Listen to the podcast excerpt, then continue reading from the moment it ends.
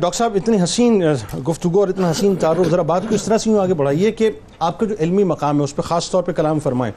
کیونکہ ایک تو یہ کہ تعبیر رویا میں جو آپ کا مقام، کہ آپ کو امام المعبرین مطلب جو ہے وہ کہا جاتا ہے، اور ساتھ ساتھ جو علمی مقام آپ کا، جس میں احادیث کے حوالے سے یا فقہ کے حوالے سے۔ جی۔ بسم اللہ الرحمن الرحیم۔ علامہ ابن سیرین۔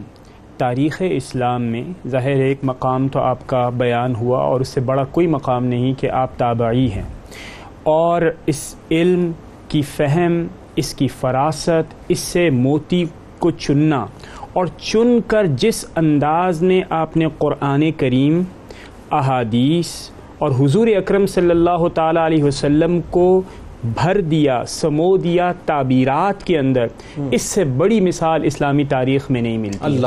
اسی لیے آپ امام المعبرین کہلاتے ہیں۔ سب سے پہلے میں ناظرین کی آسانی کے لیے یہ کروں گا کہ ہم یہ جان لیں کہ خواب کا مقام اسلام میں کیا ہے؟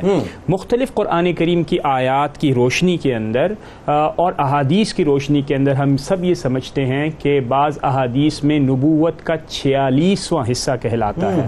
اور اسی کے ساتھ ساتھ قرآن کریم میں مختلف انبیاء اور رسل کے ساتھ خواب کو جوڑا جاتا ہے جیسے کہ وہ یعلموں کا من تعویل الاحادیث جو کہ حضرت یوسف علیہ السلام کے ساتھ جوڑا جاتا ہے۔ اس کا مطلب یہ ہوا کہ خواب نہایت اہم ہے اسلام میں۔ اور یہ سورس آف وزڈم ہے یعنی حکمت اگر آپ نے جاننی ہے اور سمجھنی ہے، تو خواب اس کا ایک اظہار ہوتا ہے۔ یہ جان لینے کے بعد اب امام المعبرین حضرت ابن سیری نے کیا یہ کہ قرآن کریم اور احادیث کی روشنی میں جو انسانوں کو خواب آتے تھے آپ نے اس قدر خوبصورت انداز میں اس کی تعبیرات پیش کی کہ سائنس بن گئی خوابوں کی تعبیر۔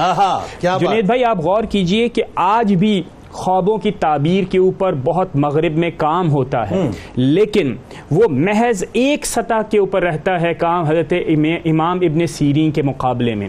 اور میں وہ کیوں کہہ رہا ہوں؟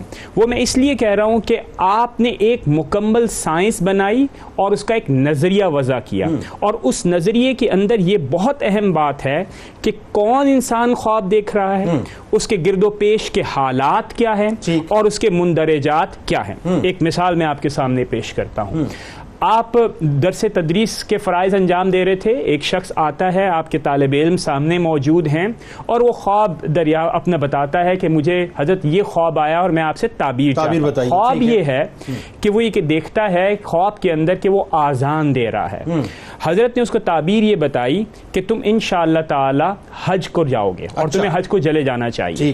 دوسرا شخص کم و بیش ایک گھنٹے ڈیڑھ گھنٹے کے فاصلے سے آیا اسی نشست کے اندر اس نے وہی خواب بیان کیا اچھا۔ کہ میں بھی آزان دے رہا ہوں ہاں۔ خواب کے اندر آپ نے یہ فرمایا کہ تمہارے اوپر ان قریب جھوٹ کی تہمت لگنے والی اللہ اکبر. یعنی زمین آسمان کا فرق زمین یعنی آپ دیکھیے خواب ایک ہی ہے۔ اس کے مندرجات ایک ہیں لیکن دو مختلف شخصیات ہیں۔ اور دو مختلف شخصیات ہونے کی بنیاد کے اوپر آپ نے دو مختلف تعبیرات پیش اور یہ ایک یقینی اور معقول سوال تھا جو کہ طالب علموں نے پوچھا کہ یہ کیا ماجرا ہے؟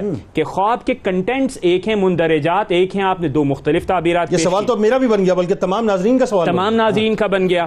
اب حضرت کا جو کلاسک جواب ہے آپ وہ غور کیجیے۔ آپ نے فرمایا کہ دونوں کے چہرے یعنی دونوں کی شخصیات مختلف تھیں لہٰذا اس کی تعبیر بھی مختلف ہوگی۔ ایک کے شخصیت کے چہرے سے شرافت چھلک رہی تھی تو میں نے اس کو یہ کہا کہ وہ حج پر چلا جائے۔ اچھا۔ بالکل۔ اور قرآن کریم کی ایک آیت سے آپ نے تعویل کی اور آپ نے فرمایا کہ قرآن کریم میں جیسے ہے کہ وازن فناسی بالحج کا یعنی اس قرآن کریم کی آیت سے آپ نے تعویل کی اس سے آپ نے استفادہ کیا اس خواب کی تعبیر پیش کی اور اس کی شخصیت کے ساتھ اس کو جوڑ دیا۔ دوسرا شخص آیا تو آپ نے فرمایا اس کی ش... اس کے چہرے سے شرافت نہیں بلکہ اس کی شیطر سے خیب... خب... خباست اور شیطنت چھلک رہی تھی۔ لہٰذا میں نے اس کو یہ جواب دیا کہ تم آزان تو دے رہے ہو ان قریب تمہیں تمہارے اوپر تہمت لگے گی کہ تم نے جھوٹ بولا ہے۔ اللہ۔ اب آپ غور کیجیے جنید بھائی یہ ہے یعنی اس کا مطلب پھر اہل نظر ہونا بھی ضروری ہے اہل نظر ہونا ضروری ہے تقوی ہے حالات سے واقفیت ہے چہرہ شناس چہرہ شناس چہرہ شناس ہونا ضروری ہے۔